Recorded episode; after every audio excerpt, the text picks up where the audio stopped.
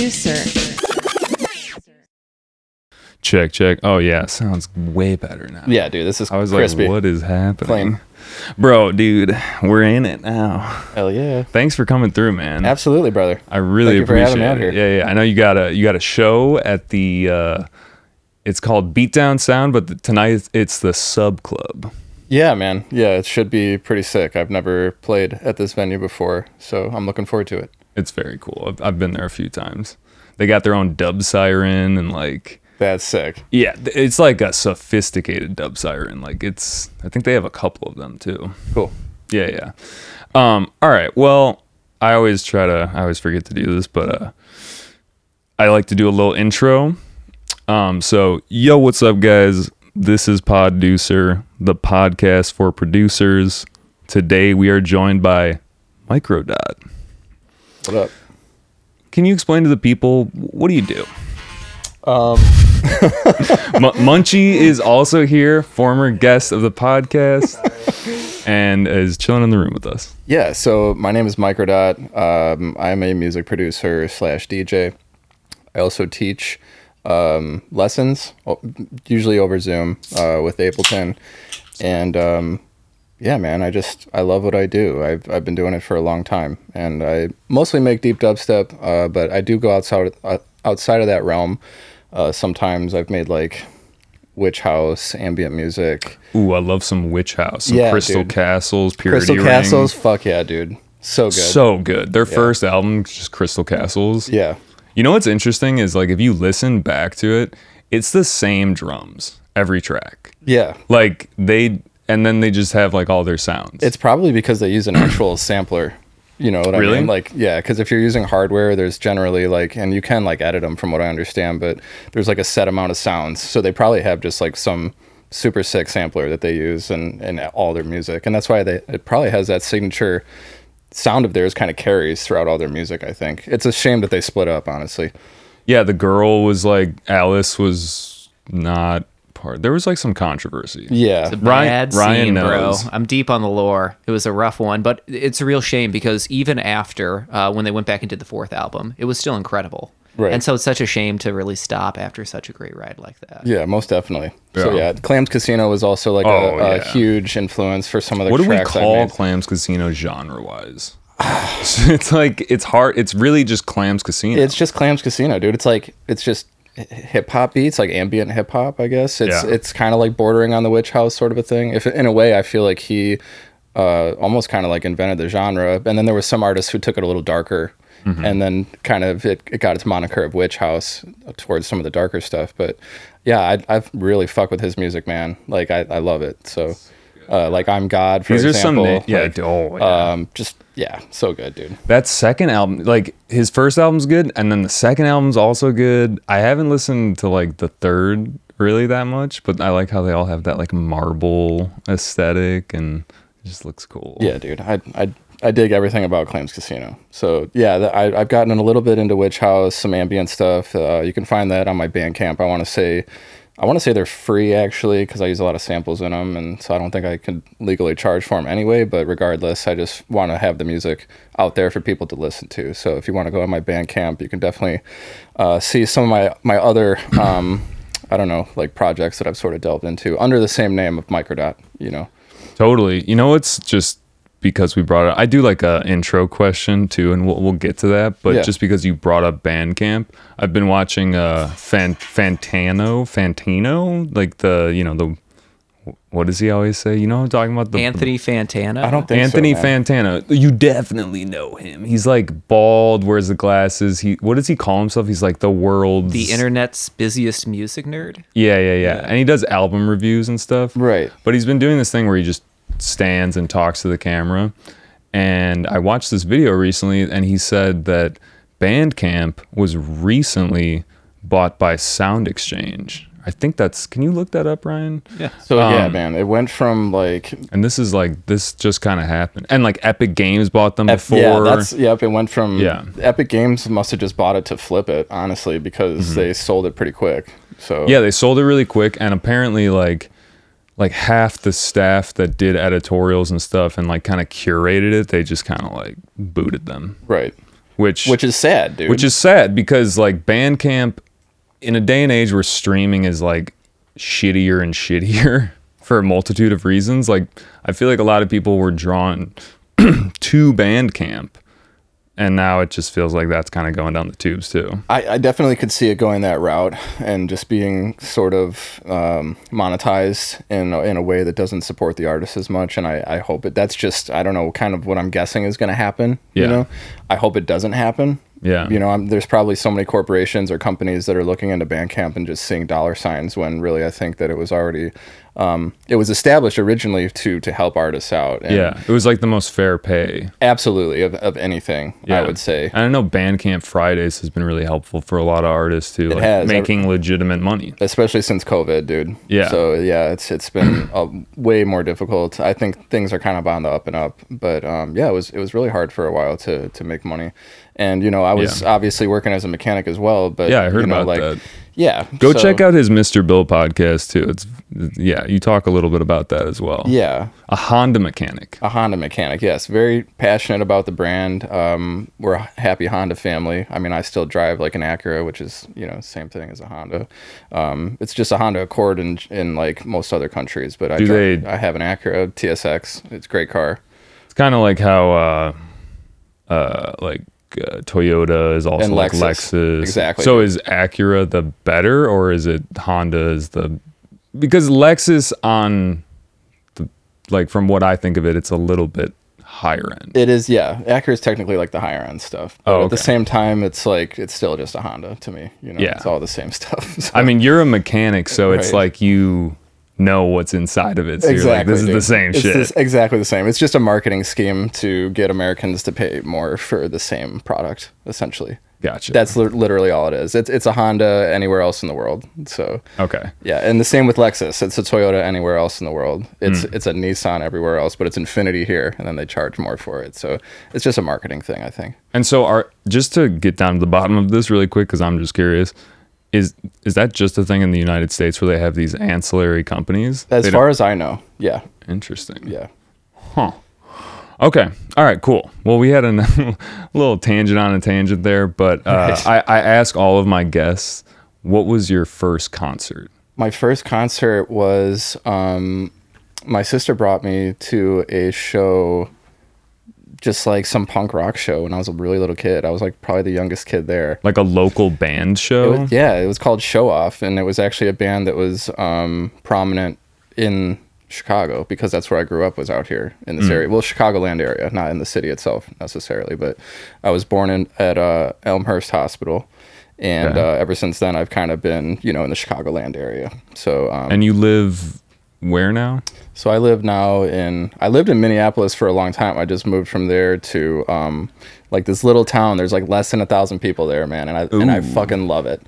I love it so much more than the city. I'm not hearing gunshots or sirens all Yeah. the time anymore. Like it's a beautiful thing, and I think it's a way better place for my son to grow up to. So um, it's called West Concord, though. It's in between uh, Rochester and Owatonna. Is this one of those towns where like now well, I don't know, I'm trying to think about how to phrase this, but like you know how there's a real push right now where a lot of people from like LA and other affluent areas move out to these small towns and it kind of becomes like an issue for the locals because you know, they're just driving the prices up. Is, is it like that at all? Is it one of those towns? I don't think so. You know, I kind of expected that it would be like that when I mm-hmm. first moved there. I was like, are people going to be weird or like sort of standoffish? But everybody is exactly the same, really, as, you know, living out in the city, except, you know, there's just a lot of people who have farms and, you mm-hmm. know, cows and, and all that kind of stuff, which is honestly good because for me, that means I can eat clean. Yeah, Because, for like, sure. honestly, you bro, have more like- land. You can have a chicken coop. dude i mean well not not so much for me but i just mean like there's farms that we could walk to from my Yeah. new house and Yeah, don't, you don't even need to do it yourself. You can just go there. and get vegetables and like you know what i mean like dude i, I just can't trust vegetables or meat in markets Dude, anymore I was listening to this thing. I was telling Ryan about this earlier. Like everything's trying to kill us. Like you're, Literally, the, the tap water. The not to get like too tinfoil, but I I did see this clip that was saying how the EMF coming from your AirPods is like extremely high. Absolutely, it should dude. be like 0.5 and it's actually like a 16. And I was like, dude, I wear these all the time. And my hearing is the most important sense. Well, it, as a music producer, and, you know, I can't listen to podcasts without my hearing. Like, it's just scary, man. It's, it's a, like, is there going to be a lawsuit? Like, what the fuck? Like, why? And I don't, I don't know. But until then, until there is some sort of a lawsuit or the FDA actually comes out and says, "Hey, this food is unhealthy for people to consume," like I'm Yeah. gonna, I'm gonna take the steps that I can to make sure that my health is preserved and the health of my family is preserved. You know, and I feel like being, Yeah. like in an area where I'm at right now, it's like such a golden ticket to be able to do that. You know, just be, Yeah. And you know, I'm not gonna like have my own chicken coop. I'm not saying it's a bad idea for people who want to do that. I'm just saying that like you know, maybe I'm not going to go that far into it, but I just I want to make sure what I'm eating is clean, what I'm drinking is clean, you know, Yeah, what I'm putting into my body is clean, you know. Totally. It's just it's frustrating that they just kind of green light things. Like I the same dude, this channel that I found is kind of just some conspiracy shit, but I also saw that they're like dyeing non-organic eggs to make them oranger. Yeah, Uh, and actually that dye is really bad for you. So it's it's just like, man, I just want to buy some eggs and there's so many options. It's like you can buy the six dollar pack or you can buy like the two dollar pack. It's like mm, I kind of want the two dollar pack. Right. You want to save But- that money, but at the same time, it's like, man, you got to watch out for your health, you know. Yeah, So where's that fine line? How do you know even the organic stuff is even organic? Like you just I know. said? Yeah, You it know just I mean? it takes like- time for us to adjust to. Right. You know what I mean? Like something new comes out, and people get on it, and then we realize, oh shit, that's actually like causing hair loss or like Right. so whatever. It's Like it seems like yeah, dude. Every every fucking week, shrink. it seems like there's they're coming out with oh this is actually causing cancer. Or, Yeah. Oh wait, this is causing cancer. I mean, we live in a Like- very toxic environment. I live in the city. I live Right. next to a highway. Brake dust, like Yeah, man. It's I don't know, man. Anyway, let's let's not go too far into the conspiracy thing because I do enjoy putting the tinfoil hat on, but it's like at the end of the day, just try to be as healthy as you can. Absolutely. You're gonna man. get fucked over somehow. Yeah, exactly. So just Yeah. do the best you can. The AirPod thing did scare me though, because I I wear them. Yeah, all the dude. That's why I wear I, this crystal called Shungite. It's actually very like powerful against uh, EMF frequencies. Are you a uh, a crystal guy? Like I you- do like I don't know like I have this wrap has labradorite in it. I have a ring that Labradorite's really cool. garnet. Um, I, I, I wear stone plugs usually. So I mean like, like, earplugs or like uh, like yeah gauges. like like gauges. Yeah. Gotcha. So like and I, I have different ones, but yeah, I feel like Shungite is one that um, it can actually cleanse other crystals. That's one of the cool properties of it, and um, it's very protective against EMF. So There's I know maybe you've heard of this place called Dave's Rock Shop. It's in Evanston yeah, and they have like so many cool fucking rocks there and then also they have like a in the basement like dinosaur bones. I'm like, how the hell do you guys have these? This should be like in a museum. but yeah, dude. but yeah, I love crystals. I also feel like there might be a little bit of pseudoscience going on, but I think they Yeah, look really man. cool. And honestly, if it works, like if it improves your mood, mood just to have something there, I think that that is all you need. Absolutely. I think a lot of it has to do with intent too, you know, like Yeah, behind it, you know, for sure. to unlock sure. those properties, so to speak. But yeah, it could be pseudoscience, I suppose. People could look at it that way, but Yeah, you know, people are going to believe what they want to believe, I guess. So right. And is So- that how Suge Knight got his name? From? I might be not pronouncing it correctly, but it's like S H U N G I T E or something like that. But Oh, yeah, Oh, okay, gotcha. yeah, it's it does sound like Suge Knight though, right? Like from Death Row. Shout, shout out Suge Knight. Yeah, I don't think out. anyone's shouting out Suge Knight, but we're gonna do it today. yeah, dude. um, So another thing I wanted to ask you about was your name, Yeah. Mikrodot. I know that there is another Microdot, not to be confused with yourself. Yeah, in Chicago, man. I've met him. Super nice guy. nice. So you spell your name with a K, and your name's Mike. Yep. So that makes sense. Yep. But the thing I wanted to ask about is I I looked up what a microdot was before we did this, and it's like what I got from Wikipedia was that it's like it was a way to like send someone a message and, and it was a very small message so the only way to like look at it was with like a microscope so it's like a that was what i got from it but it also kind of looks like what you put dabs of lsd on So what? yeah, man. So from what I understand, because I've never taken one, to be completely honest with you, I've taken all other forms of LSD, um, but I've never taken a microdot. But it's basically like a small compressed pill of uh, powdered LSD, and it's kind of it's very small, so that's why they call it that. But um, yeah, um, that's why I call myself that is because I'm a I'm an advocate of psychedelics. Um, L- Yeah. LSD specifically helped change my life in a in a huge way. And so, um, although I don't take psychedelics or drugs anymore, um, except I, I drink here and there. I mean, I'll have. Well, we a- listen to music. You know what I mean? Music like- is a drug. You know what's another weird thing is that it's always alcohol or like drugs and drinking, drugs and alcohol. I consider them one why thing. the it's, hell it's all drugs. I mean, if food is a Really. drug, like, dude, why? I just don't like. They do that in a way where it, it makes it more normal. It norm- Exactly. normalizes alcohol, and it's a very potent drug. it's extremely potent drug. Yeah.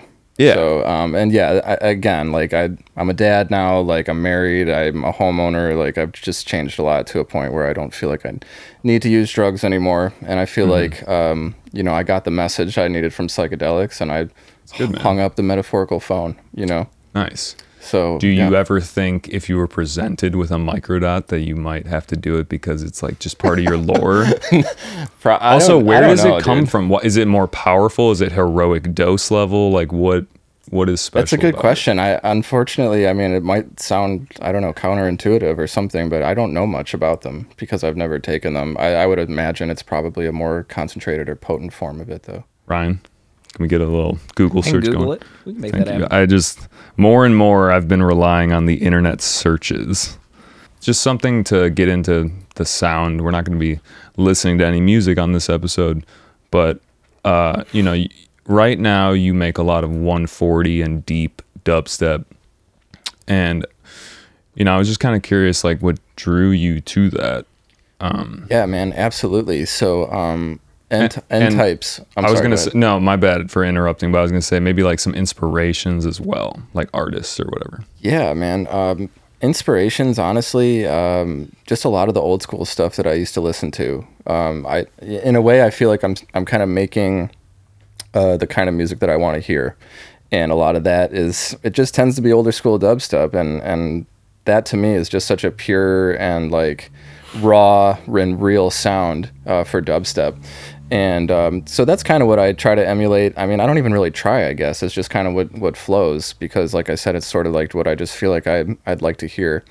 And um, as far as uh, how I got into it at first, I mean, I had never heard it before. And then I like heard it um, coming from one of my friend's rooms. I must have been like a sophomore or a freshman in high school. I want to say this was like 2006. How old are you? So I'm 31. I'll be 32 31. Okay. in I'm, December. I'm 29. Yeah, so I think it was 2006. So I must have been like a freshman in high school, and I was at a friend's house, and his sister was bumping some shit that's uh, to me sounded like dark techno or something. Like I didn't know what it was, and so I asked her. I was like, "Dude, is this like some form of techno or something?" And she's like, "No, dude, this is dubstep," and uh, and it was N Type's All Stars dubstep mix, Volume Five, I want to say, I'm and not familiar uh, with that one. yeah, dude, definitely check that shit out. It, it was it changed my life. Yeah, N Type is a sick, sick artist. I would love to um, have a release on his label. He runs Wheel and Deal. Um, it's a record label. Um, yeah, I would love to release with him someday. But anyway, man, that is definitely the um, the point uh, that just changed everything for me. And I was making music at the time, but I wasn't making dubstep. I was making like probably, if I had to guess, like trance at the time. And because I really liked four to the floor stuff too I like how you said it like if I had to guess. well because i've been i've been all over the board man like i i've i started off like making hip-hop beats you know and yeah, you said sort that you started out making hip hop beats that you would rap over. Exactly. And now you're like, I don't even rap. I, can't believe I did yeah, that. like nobody ever asked me to, to rap for them please because like i can't anymore but um yeah dude um yeah so I, i've been all over the board like i've just been making music for a really really long time and Yeah. so um finally i felt like this was kind of my niche and i've just stuck with it ever since and it's and it's been doing me pretty good so far I have two things that I want to talk about. One thing that I just wanted to mention is that, um, you know, again, I try not to cover a bunch of stuff that's already been covered. yeah Um, but you know, you are a classical violinist. That's what you learned. yep Uh, So just that was like the first thing you started with, and you were you were also talking about how you know you didn't necessarily want to just be playing other people's music because Exactly, that's that's dude. what's going on with- Right. with, that.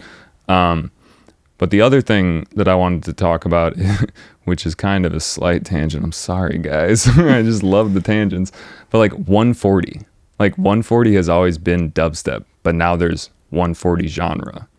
You know, like Dude, I don't want to get into this that- too much because it's a touchy subject, especially with like this whole deep dub thing on Twitter. Like, and, and I get it, but like, it's just all dubstep. Ultimately, rhythm is dubstep. It's like I, I see dubstep as I uh, as I see rock and roll, and just like there's this like, like pinnacle of it at the yeah. top, and then there's like these branches that come off, and there's like subgenres, and you can call it whatever you want to call it. You know what I mean? Whether it's 140 deep dubstep, um, like just dubstep rhythm, like it's just all dubstep ultimately. And so I think people are arguing for no reason. You know, it's like arguing between like saying, okay, well, this is like alternative, and somebody says, no, this is grunge, and like mm-hmm. no nobody's wrong there. They're they're both forms of rock and roll. They're both, and I mean, I might even be wrong, but to me, I don't know. They that could be similar. Like if you said, oh, Nirvana's alternative, like okay, like yeah, but they're also grunge. Like I don't know. Yeah. And and that's just how I see this whole debacle of like people trying to figure out what to call the music and ultimately i don't know just like it doesn't even matter just listen to the music and if you fuck with it awesome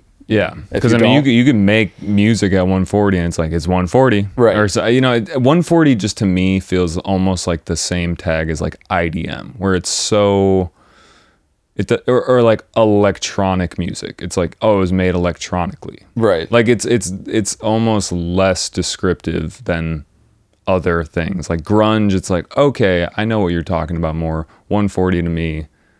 I mean, I, I know kind of what that sound is now right right but yeah it's just an interesting thing i honestly like we talk about genres on the show but at the end of the day what we always come away with is genres don't really matter A hundred percent, dude. It doesn't. It's just it's music, and if you Yeah. like, if you love it, you like it. Awesome. You know. yeah that being said i really do love the deep dubstep and that's some of my favorite because it just has kind of the the element of the dubstep that i listened to when i was growing up too where it's like that uk it's more uk sounding Totally, man. So you feel that as well. Yeah, and it's just got that like real subby thing. It plays into the the sound system culture. It sounds great on those systems. Hell yeah, like, man. Yeah, And that's Any- another thing too. uh, Not is that, you know tweeze hair, whatever the No, saying dude. is. like split hairs. Maybe? Split hairs. Yeah, yeah. I Yeah. literally I always say the wrong expression. Tweeze hairs, dude. yeah, that's okay. yeah. Um, Sorry, but you- yeah, dude, I was saying reggae is like a huge influence for me too. So I, I just feel like that, you know, is like a big part of the roots of dub. Hmm. You know, where dubstep came from. Obviously, there's other influence as well, like uh, garage or garage. garage. Yeah, you gotta it. say it proper. Two step. I mean, there's a lot that goes into it, really. But yeah, dude, Yeah. I feel like I, I love incorporating that element or Yeah. that facet of it into my music because I feel like it just brings a whole, just a, a vibe and, and a big energy to it, you know, than if I didn't have that. Totally. Um, kind of going back to like, not like drug talk, but just if you're gonna, you know, I I I firmly believe that music is a type of, I don't know if I'd call it a drug, but it's I it definitely could- alters your state of mind. Yeah, dude, I think you could probably safely call it, you know, mind altering, you know, yeah, for sure. You want to like make people feel something with their with your music. So like, is there anything specifically you want people to feel? The first thing that comes to mind is the love of God. Really? That's what I want people to feel. And do we mean God in the any sense? Whatever, whatever sense you perceive God as. Okay. I personally believe, if we're going to talk about myself, that God is everything. So, Yeah, dude. I I. God is It's my hot absolutely everything. We each individual is everything. Um, you know, it's all connected. You know, I'm going to sound like a crazy so- person after saying that. They're going to be like, what the? Jerry's on one tonight.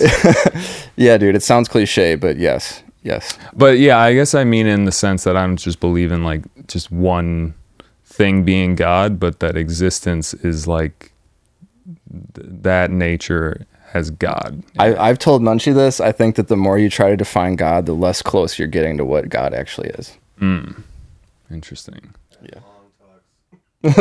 I love that, man. I love those types of talks. You know, So, so do you feel like maybe if we're gonna keep going on this, like that if God is everything, at least in my view, and everything's kind of connected, that you really just want people to feel connection. or just love you know? To, to to feel that love for for oneself is important. That's one of my main goals for um you know especially playing shows that that's an even bigger you know manifestation of mine is is in the live um show environment for people to feel that love through the sound of this you know through the speakers you know Yeah. so um yeah dude that's um that's that's it Just right kind of want to get trippy with that for a second. I am curious. So, like being someone that's classically trained, we often will see people that have that uh, background when they come in here, and people that don't. And so, I'm curious, what do you see in your music today that harkens back to kind of your first training in the violin? So um, that's a really good question.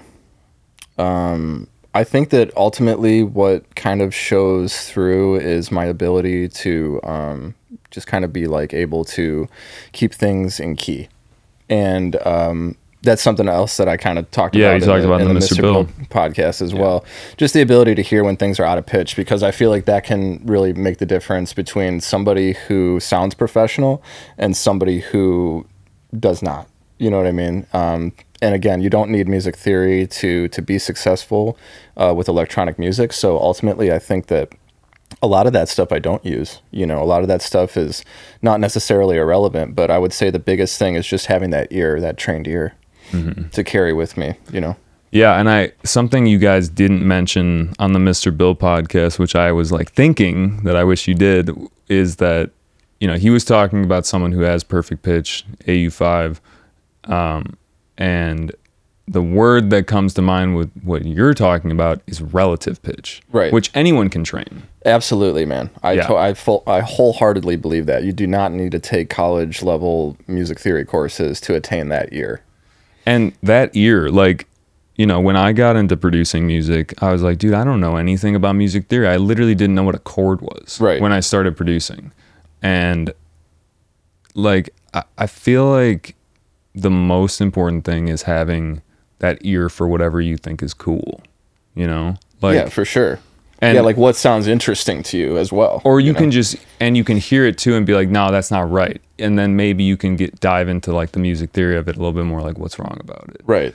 but I, I do agree with that having that that relative pitch is is pretty important. Have you ever trained that? Because they have apps where you can like it'll be like ding ding and it'll do like intervals and you can like call out stuff.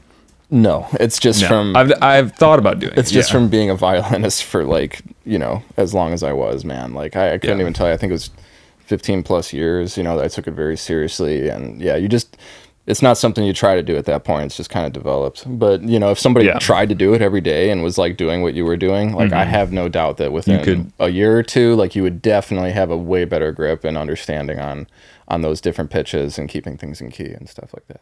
I'm curious too about the uh, the violin because it's to me when I see people play it, I'm like, how the fuck is that possible? Because it's fretless, you know. Right. So it's really just you can be you're always not perfectly on, and maybe I wouldn't really people- say that. I, No? I would no. There, there's definitely a certain point where you you have that finger, um, like I don't know, you just train them. Yeah, it's memory, dude. Like it's it's it has to be because that is how that whole world is. It's Uh-huh. it's about perfection and it's about getting things um, down as perfectly as you can. So so to say that it's even a millimeter off, I would probably say most likely not because even a Mm. millimeter off could could change the note by a bit or make it flat or sharp, you know. So um, it's it's definitely uh, it's a very difficult instrument to play, um, and it's just one that I love to play for a long time. So yeah, but yeah, you, you just develop that memory for sure in your muscles, muscle memory. That's what I was looking for for sure. Yeah.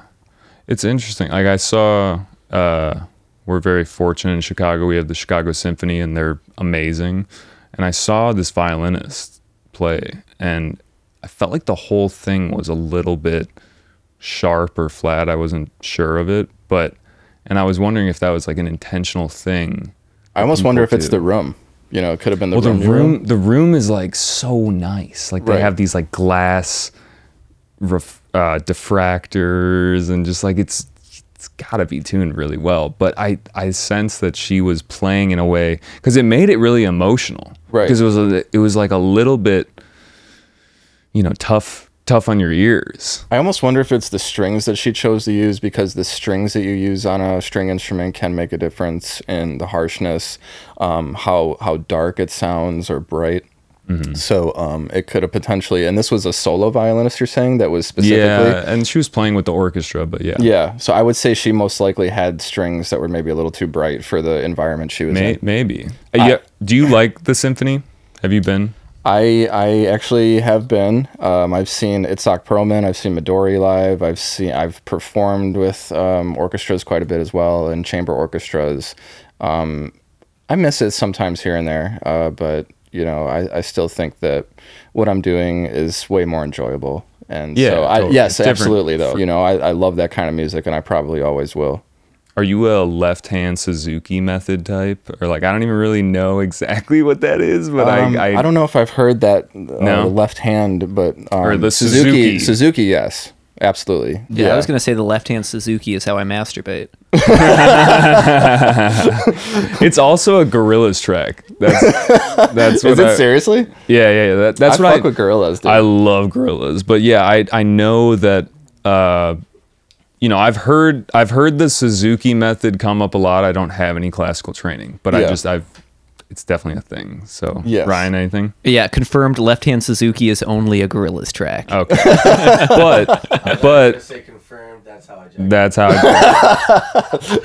I just that's what I'm doing. but so other than that though, like, do we know? Can you look up just the Suzuki method? Yeah, we can figure it out. Okay, thank you. Um, all right. Well, that's probably as much as I wanted to cover on the violin. yeah, dude. No worries. Um, got the chimes. um, that's my my de- not deterrent, but like my alarm system. okay, for sure. Not actually. I just think they sound cool, but it also kind of works like that. Hell yeah, dude. Um, but you know, something that I wanted to talk about was, you know, you're you're a parent, I am. and your, your son's name is Zion, It is. and you have a track named Zion. I do. And uh, I, I just wanted to kind of get into how things have changed since you've become a parent and Yeah. just how you kind of move differently because of that That little boy has definitely taught me a lot about myself that I wouldn't have been able to um, delve into and explore and heal from Hmm. if it wasn't for him. really Absolutely. Um, it's not ever something that I really dreamed about growing up, you know, being a dad, but there was just a certain point where something clicked and um, everything fell into place for the most part. There was definitely some tragic things that led up to it, including him being in the um, the NICU for three months. And Yeah. that, that was some scary shit. i'm sorry to hear that man that Yeah. sounds so stressful Thanks, man. And not all the kids made it out of there, you know, Yeah. like, and that was really scary to see that. And, um, and you're just like kind of waiting around Yeah. right He, I mean, he had you know tubes in his nose, couldn't breathe on his own at first. He was he was tiny, dude. I mean, he probably was like this. was he premature he was th- yeah three months premature. Oh. That's why he had to stay in the um the neonatal ICU, I believe it's called the NICU for like three months. Um, I love him so much, dude. I never would have thought that I could love another human being that much. Besides maybe my wife Jordan, who fucking is holding it down for me. By the way, shout out to Jordan for always fucking holding Shout it down for me. Um, but yeah, dude, it's it's been a massive change um, over the past couple of years that he's been a part of our family, and uh, I just couldn't be more happy, dude. Just with with being a dad, it's it's really fucking hard sometimes, but it is definitely worth it. Just dealing with situations, learning what to do in certain situations when your kid does something, and then working with your partner to make sure that that's Yeah. acceptable. Yeah. You know what I mean? Like making sure that the way that you're trying to raise your your son is the same way that she's trying to raise her son, you yeah know? because they're like little sponges They are, pick dude. up on everything. And yeah, they really do. So there's just so much, you know, like there's there's so much that I've learned about myself. There's so much I've learned about him. There's so much I've learned about my wife. It's just like it's a whole other level. And I don't think it's something that everybody needs to do at all to have a have a um a fulfilling life. But Mm-hmm. Yeah. I just think that that's that's what I chose and and it's helped me out a lot. Yeah, so you know, I'll listen to I listen to a lot of podcasts, and uh, whenever I hear people talk about, you know, having kids, it's always, bro. I, they're always just like, dude, you you thought that you experienced everything until you had a kid, and and you never can even like. They're always like, it's kind of like DMT. They're like. I can't explain to you what I just saw, That's a pretty good comparison, dude. but but like, Like- you when you become a parent, you will understand that this there's a whole Whole other world level. that you didn't even fucking know was there. yeah And you know, like that's yeah. but I hate. I wish I could know because I'm also on the fence. Like I'm not against having kids, but I also want to live a life that's, uh, you know, like fulfilled and full. And right now, I don't think I could even. I don't know if I'm if I'm a patient enough person. I mean, I guess it's different when you get thrown into it. Like I think I could be a good dad. I do. Yeah, I think you could be too, just based off of like your energy. Like I, Thanks, just, I just met you today, but yeah, Appreciate I feel like that. you'd be a good. We dad, just you got know? right into it too. Yeah, Like, you got off your flight and we're just like podcast now. um, but yeah, it's just it's that thing where it's there. th- There's this thing that I heard where um, you know, like throughout our lives we go through different uh, like stages of love, and the first stage is love for yourself, and then the second stage is love for like your immediate surrounding people. And then the last stage is a love for everyone. And I feel like having a kid probably puts you in at least a higher stage because it's not about you anymore. It's not. No, Yeah. that's, that's correct. And I, I wouldn't even think about it as, as that way, man. I, I just think that, um, you know, like loving yourself, loving others. I mean, I, I don't even think that has anything to do with my kid. That's like an individual thing, you know. Like, mm. I wouldn't say he taught me how to love myself. Like, I definitely loved myself before I had him. And I think that that's mm-hmm. actually a very important thing if you're choosing to have kids to love yourself and make sure you work through a lot of the, you know, your demons and, and past things before, you know, to the best of your ability before going down that route because, you know, those things get passed on generation, generationally. Wh- I- I Whether or not you even try to like go the other way, maybe it's just the way that you act. They might pick up on it. Yeah, absolutely. E- exactly. You know. So, but if those things are worked through on, a, on an individual level, that's how we heal the world, man. Is Yeah. is on an individual basis. It's not relying on something else outside of you to try to change you necessarily, unless we're talking about psychedelics. That that's the only thing I think Yeah. really that could help you. Like if you really want to change your outlook on life, you really want to learn more about who you are and what you came here for to this planet. Mm-hmm. Like you need a, a, a psychedelic teacher or a tool. Yeah. is how I really look at them. I really don't see them as drugs. They're tools. So that's the way that I see them too. And I feel like, you know, mushrooms have become the new weed. And it's like people take them as like a party drug. But for myself, I know how powerful these things are. Yeah, dude, don't And I- don't mess with psychedelics because they will kick your ass. and, and they're not for everyone. Some people it's, it is not meant for them. But I, I've always felt that like the way that I like to do that is to be introspective and explore ideas that or whatever, just explore myself. But yeah, it's like I don't want to take it and go to lost lands and be around Oh, like a bunch of people. But that's that's also kind of what okay. Well, before when I was talking about the wooks, I was kind of talking about that where it's like there's this thing where you use it as a tool to learn Right. more, and then there's this thing where you use it as like a party drug. Absolutely, and I think that the mushroom and acid both are probably okay with with you know depending on where you are in your life experience, you know, being used in different ways. But and I'm not gonna lie, I'm Yeah, not I'm gonna say not- I've never ta- not taken a Yeah, I'm not trying to, like, a show poo-poo but the same- people, no, yeah. yeah, no, for sure. But at the same time, absolutely, it- it's it's it has a way more important job for humanity, as Graham Hancock once said, than just be, to be used as a as a party uh, t- um, drug. Essentially, I know. fuck with Graham Hancock. Graham Hancock is dope. It's a shame that there's so much controversy going on around his name, but I think he's highly intelligent. And I think that his theories are onto something. That's just my two cents. I totally agree. He was just on Rogan and I listened to it and I was like, this guy. Very intelligent guy. They're always learning about shit being older and I'm just like, ah, it doesn't even make sense. It's Right. crazy. For sure. But I also think about that a lot with um you know, if we went through like a cataclysm. This is another tangent, god damn it. Did we get Suzuki method? Yeah, a little bit. I, I, I looked at some pictures of Suzuki. Seems like a pretty chill dude, uh, but don't have a lot of info. He has a quote here. He looks like a "Love chill dude, deep, though. Much will be accomplished. So- So, that's kind of on trend here. So he's a more modern day teacher. Like is he's he's not alive. Born in 1898, the son of Japan's first violin manufacturer. Interesting. Man, it's got problems. The. Japanese are perfectionists. They Yeah. they care. That's probably where a lot of that mentality comes from, then potentially. Yeah, totally.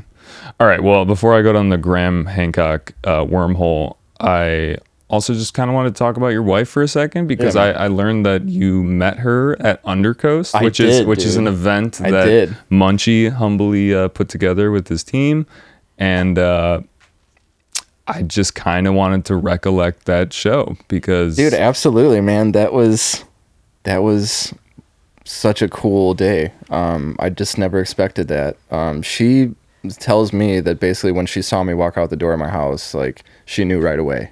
she saw you walk out the door of your house. Yeah, like she came to pick me up with like some. Uh, there was a guy that she was with at the time, um, and I guess she drove them both from Minneapolis to to pick me up with um, one of my friends, and like I was with like Tony and uh, who's Trips, uh, Trent Cast, Forrest. And uh, I don't rem- I don't think Ben was out there actually at the time. Rest in peace, Ben uh, Gitlow. But, so uh, so, but then you guys played Undercoast. so yeah, we I, I played Undercoast as Martians with with the guys. It was like Blank Face was there, Michi Murda, like Bomber, even dude. It was sick. It was it was. Bomber's huge. been brought up a lot on the show lately. yeah, dude. Bomber fucking murders it. By the way, shout out Bomber, big up. Um, and so like the the dude she was with at the time was like dancing with some other girl or some shit. So I was like trying to console her. Oh, We're walking across the street. I, I think I was like holding her hand, you know, and like yeah, and and that, that I got her some water, and like that was that was mostly that night, dude. I think she stayed in our hotel with us because me and like Forrest and, and Tony, because the guy that she was with just like pissed her off or whatever. Anyway, so like um, yeah, that that was the whole that was the most of it really, and and she lived in Minneapolis at the time. I lived in Illinois.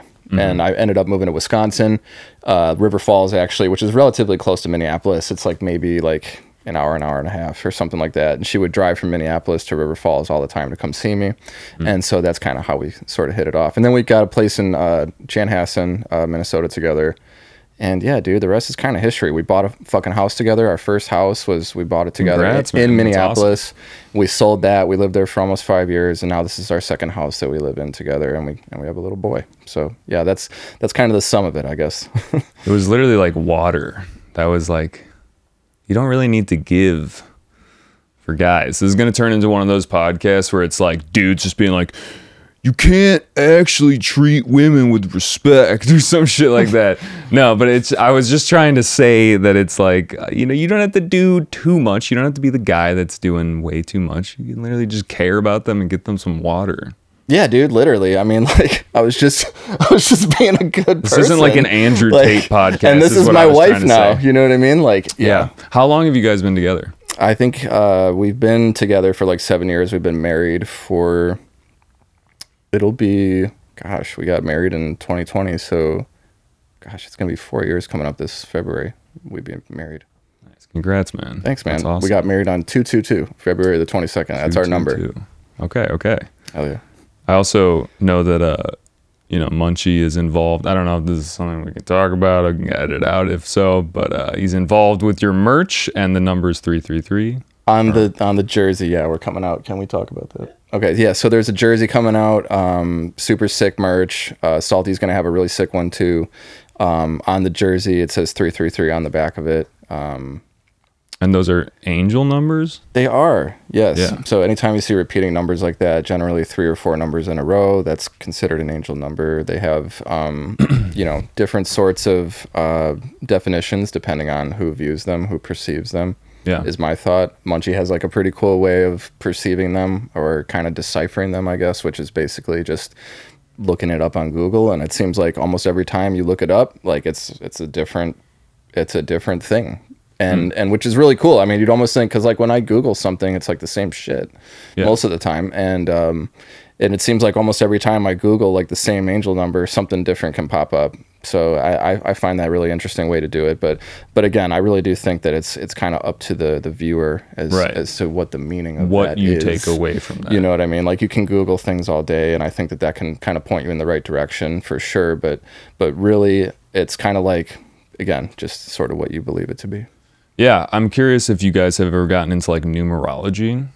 Um, and like the reason I say this is because a friend of mine recently kind of got me, not put me on. I'm I'm very skeptical. I'm a skeptic. Like I- you know, when someone tells me my horoscope is something, and that's why I'm doing what I'm doing, I'm a little bit like, is that what it is? Right. But the but the numerology is kind of interesting because it's kind of like a horoscope where you um you know based on like your birth there's uh you know certain numbers that are more relevant to different aspects of your life. I don't know. I was just curious if you've ever looked at like your chart so to say with it. Because Yeah, I, I downloaded this app and i was like oh Yeah, this, man. this is kind of accurate there there definitely are I, I feel like the universe is is a lot of things but mathematics is a big part of it you know Yeah. and i feel like numbers and, and numerology definitely play a key role in a lot of that i'm not going to pretend that i understand it because i don't but um I, I definitely think that they do play a major role in, Yeah. in many aspects of this universe But yeah, it's it seems a little bit more concrete than your uh, astrology sign to me.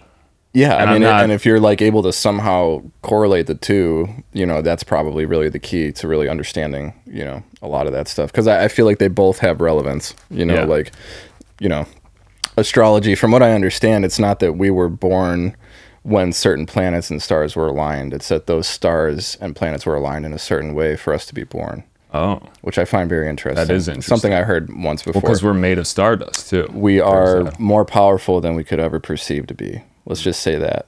So I, I, I mean, don't take that with a grain of salt. Like that's we're really there's so much more to to the human spirit and soul and and everything about us. So I'm I'm curious what you think of like the whole AI thing, where it's like, are we gonna just be replaced, or is there always gonna be this intangible thing about human beings? I think that there's definitely a lot of danger behind it. I think that I agree. Yeah. definitely It's gonna um, be psychopathic AI that like we didn't fucking train. It's like your it's like your I mean, son. like- it's like your son. If you didn't train the AI well, It's it's It entirely become- it's entirely possible. Like Yeah. you you can't rule that out. Yeah. You know, as a possibility. You know, people reference Terminator all the time. I mean, who knows, dude? Like, Yeah. I all I know is that from what I've read, there are definitely some some aspects to it that that are concerning. So um, Sure. I just hope that going forward, people are able to um, just utilize it as the tool that it is, and you know, not push it to a point where you know it, it gets out of hand. out of hand. Yeah, I totally agree. It's really helpful. It is. It's the shit. I It's actually lo- pretty fucking cool. I love it. I use But- it for tons of stuff when, uh, you know, like hashtags, doing time code. Dude, AI gets brought up so much. Sometimes I get sick of talking about it, but it is this thing where it's like the new fire. It's like the new wheel. It's, it's if you're if we're not utilizing it going forward, people will get left behind. Yeah, that's what I always hear. And but it is kind of freaky. Like even like Google has like you, uh, my Google now has where when you type something in, it'll give you like a description based on like it's like an AI description. Like here's what you typed in. Here's what we think you want. Right. And the the scary part to me is the who controls the AI and who controls what we're seeing. And there's a that it just adds another layer of am I going to research or am I going to just have the AI spit out a summary of something that it thinks that this is what's going on? Right. That, that's a good point. And another thing that I find odd is that the AI will for with art for example when i when you use the same prompts on different days it can come up with different art so it's just like where is it pulling this from is it is it really just like this hive mind so to speak or is it just like is it just guessing like i, I do want to know what's really behind it you know and and i've heard Yeah. of censorship behind it as well like Right, like yeah. especially with chat gpt like Yeah. apparently there's like an Like the uncensored one political now. stuff. Yeah. yeah dude like it just runs pretty fucking deep and again like if i, I just want to use it as a tool and not let all that additional information like kind of like consume me Yeah, in a way, and- you and- know what i mean And I feel like us being privy to how technology changes so fast, um, you know, we can probably be like, eh, this might not be accurate. And that's okay. right But for older people, it's like you're gonna get duped. Like think about think about like how many scams there are and how much easier it is gonna to to be to make scams. right dude yeah And and even yeah, I don't, I don't know. I heard just the other day that like scammers are just trying to get people to say yes on the phone. Yeah, as no. as you say Whenever I get a call, you're fucked. I don't say anything. Yeah, so that. people listening, like if you get a phone call, like don't ever say yes if you don't know who it is. You know. yeah, another just crazy thing, dude. Now Spotify, I don't even know if this is AI or what, but like, you know, I have almost a hundred hours of podcasts of my voice, Right, and dude. That's fucking my crazy. voice is trained. Right.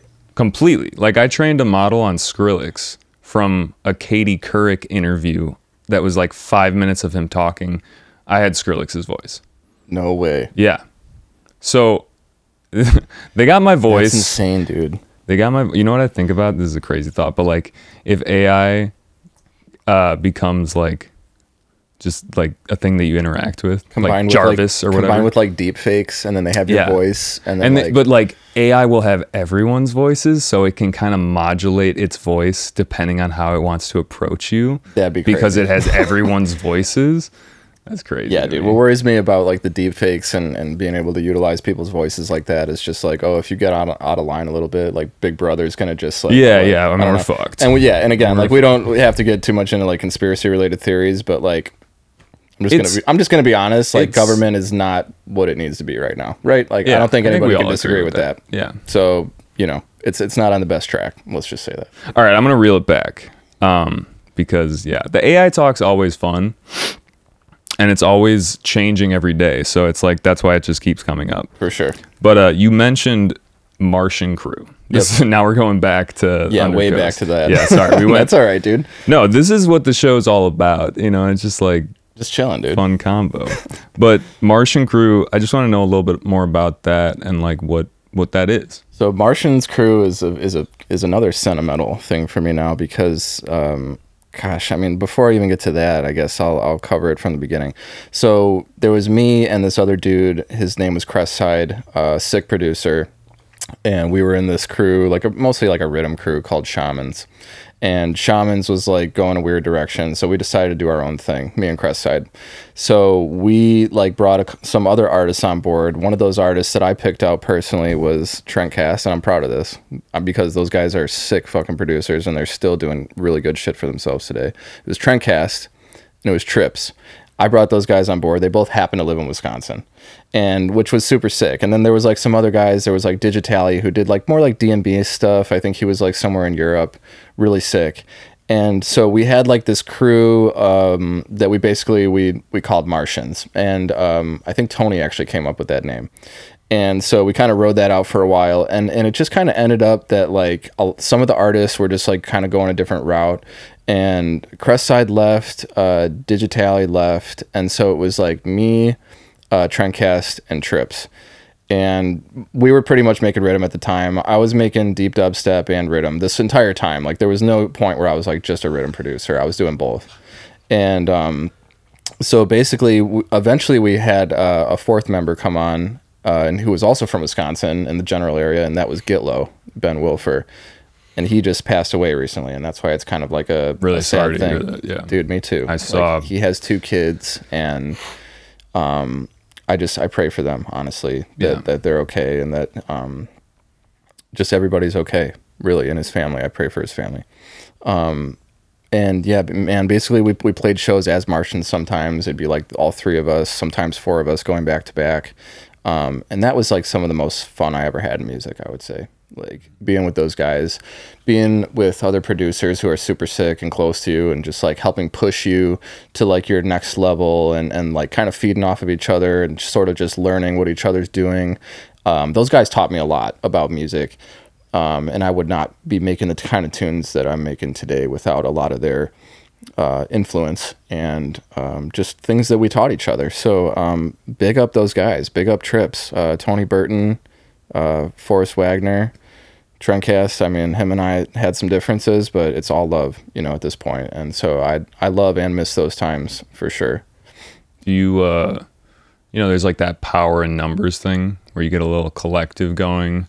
And I think, uh, yeah, absolutely. do you um do you ever think about like having a different source for that where you have like a different collective or or because I know you now have a team too behind you in terms of doing your own solo stuff.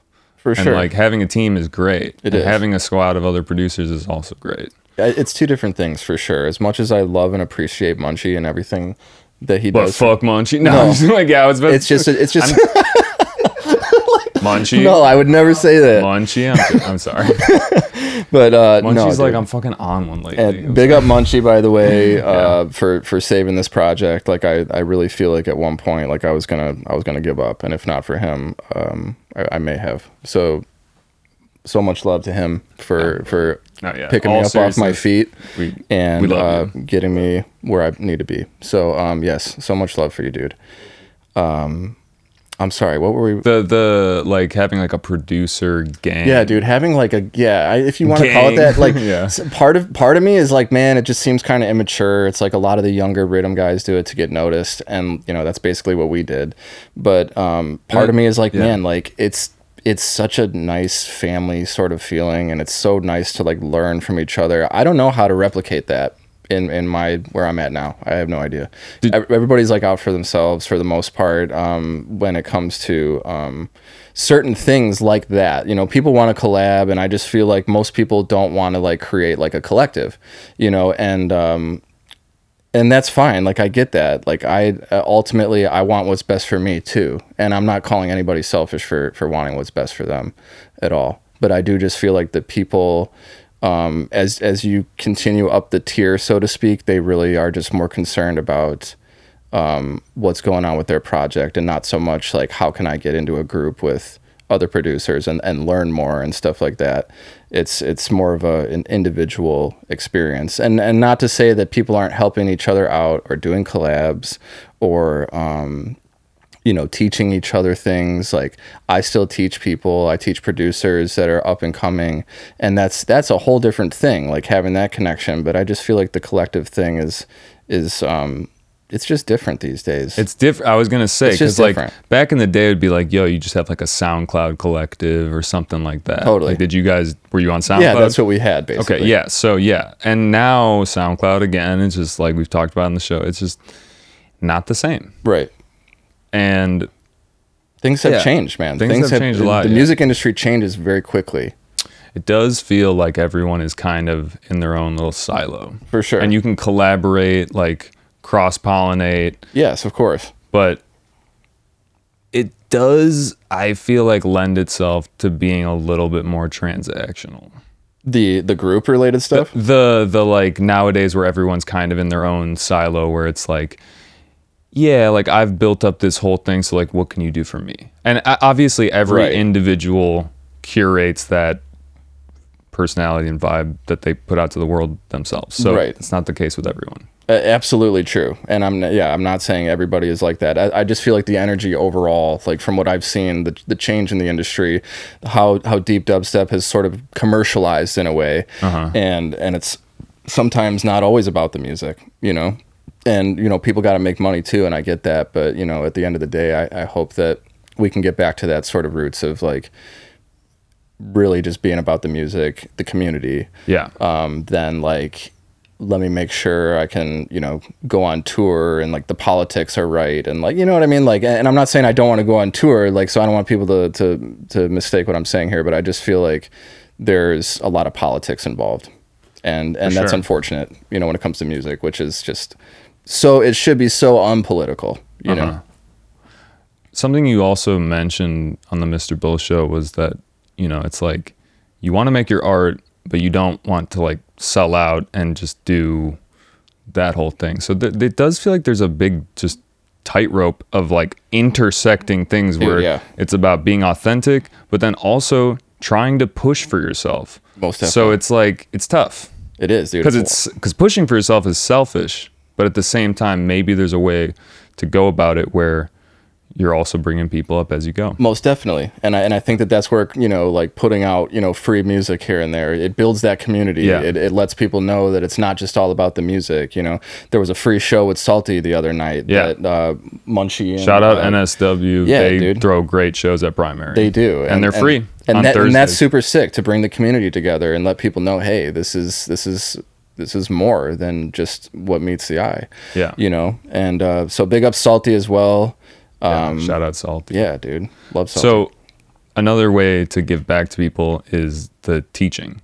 yeah, teaching. I would absolutely. love. I would love to get into kind of how you structure uh, teaching people the knowledge that you have. Absolutely, man. Dude, like I mostly kind of gear it towards um, where people are at, which would seem obvious, but um, most people want to know like how I do mixing and mastering.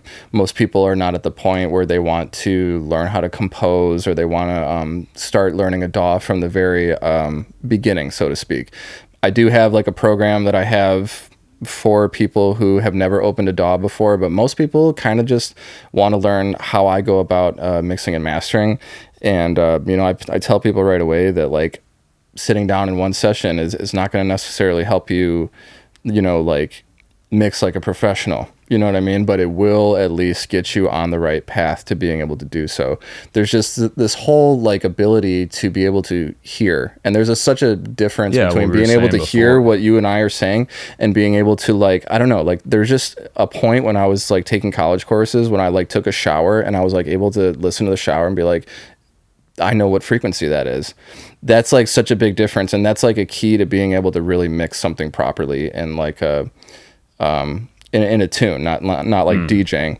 But yeah, dude. Mm-hmm. So there's like an imprinting almost. there is Like, the more like, you listen. there is and like i can like steer people in the right direction to be able to help them do that and tell them what plugins i use for mastering how to use them like what's a good amount of threshold on your compressor or like whatever but like ultimately it's it's training the ears and it's um you know and that that's what i try to integrate into my my program essentially is to Yeah. is to help people learn the difference between 200 hertz and 250 hertz you know which can be imperceivable to your normal person but is so key to being able to tell that difference so so i try to help people learn how to hear which is like kind of um I feel like it's a really cool concept for the most part. But as far as like uh, people, um, you know, my teaching process for somebody who is just starting out, I mean, it's just it's just starting from the bare bones, you know, and just like explaining everything to the best of my ability. Um, and I feel like I have a, a decent way of teaching. I used to teach kids violin. That was my first job. So um, having that ability to teach kids has definitely bled over into my ability to teach, you know, Ableton to adults, you know, because Yeah. it's a lot easier to teach an adult than it is a kid.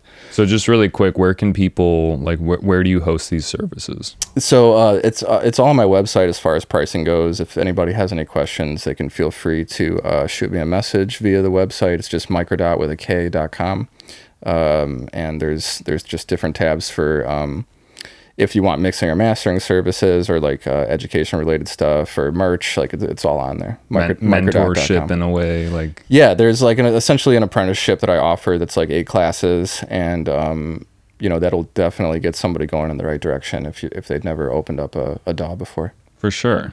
Well, dude, I just wanted to say really quick, like we've we've gone a lot of different ways, and I really appreciate your openness to just going all these different Yeah, ways. And, and I know you're on a time constraint, so just thank you. Absolutely, man. I want to just wrap up um, with a question that we always do, which is we talked about your first concert, but what was your most influential concert that you you attended? That is a really good question. I would say probably Pretty Lights. The first time I saw Pretty Lights was um was an extremely influential and super dope uh, show, and um, yeah, I still remember it to this day. Where was that? Um, I, unfortunately, I don't remember the venue, but I, I can recall like the show itself. What do you know? What city? I, I want to say it was in Chicago. It was out here. Yeah, that I because that's where I used to live at the, at the time. So. Was it potentially North Coast? Um, it might have been. I don't think so though, dude. I, I want to say it was like not a, f- a festival setting. It was like an actual like closed venue. Yeah, yeah. yeah. Interesting. Okay, Yeah. cool.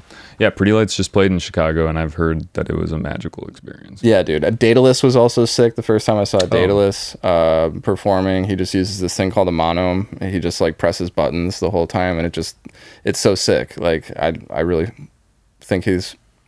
I, I I love his music too. So, yeah, I, I like a lot of different eclectic stuff. I've seen Amon Tobin. Oh, I mean, nice. that was sick to see Yeah. him live. I mean, I, I've seen a lot of cool artists, Seen honestly. I've never seen him, but that would be cool. Hell yeah, He's dude. one of those like Aphex twins, like dude yeah twin. just like that guy's a fucking twins. he's a genius for Yeah. sure Cool, man. Well, uh, just wanted to give you the floor real quick to shout out anyone. Uh, you know, you, you already shouted out your wife, you shouted out the Martian crew, but anyone else that just comes, we shouted out Munchie. Yeah, dude. Uh, big up Prism uh, and Munchie. Uh, Jordan, my wife, I love you. Um, Dose of Salt tour is in full effect. Um, definitely check that out if you have not already. Salty Um, and micro. Salty and dot. Mikrodot. It's a dose of salt. Yeah. so um, we're still booking dates for that. Uh, flyers should be coming out early next year, and uh, super excited for that, guys. Dope. So thank you so much for having me out here. Just Yeah. big up you guys as well for for having me here. Hey, appreciate that, man. Yeah, Where can people find you? I mean, we Um, said your website, but just socials. Yeah, socials. Um, if you go to my website, it's all like on the bottom of the page, all the different social links, uh, my link tree, everything. So the website's probably going to be the quickest. Uh, Mikrodot Music on um, Instagram, Twitter, and With a K. with a K. Yeah. So Just, just so you know. yeah, thank you guys. Yeah, yeah, yeah, of course, me. man. Dude, thank you so much. All right, guys. Well, I hope you enjoyed. We'll see you next time. Peace.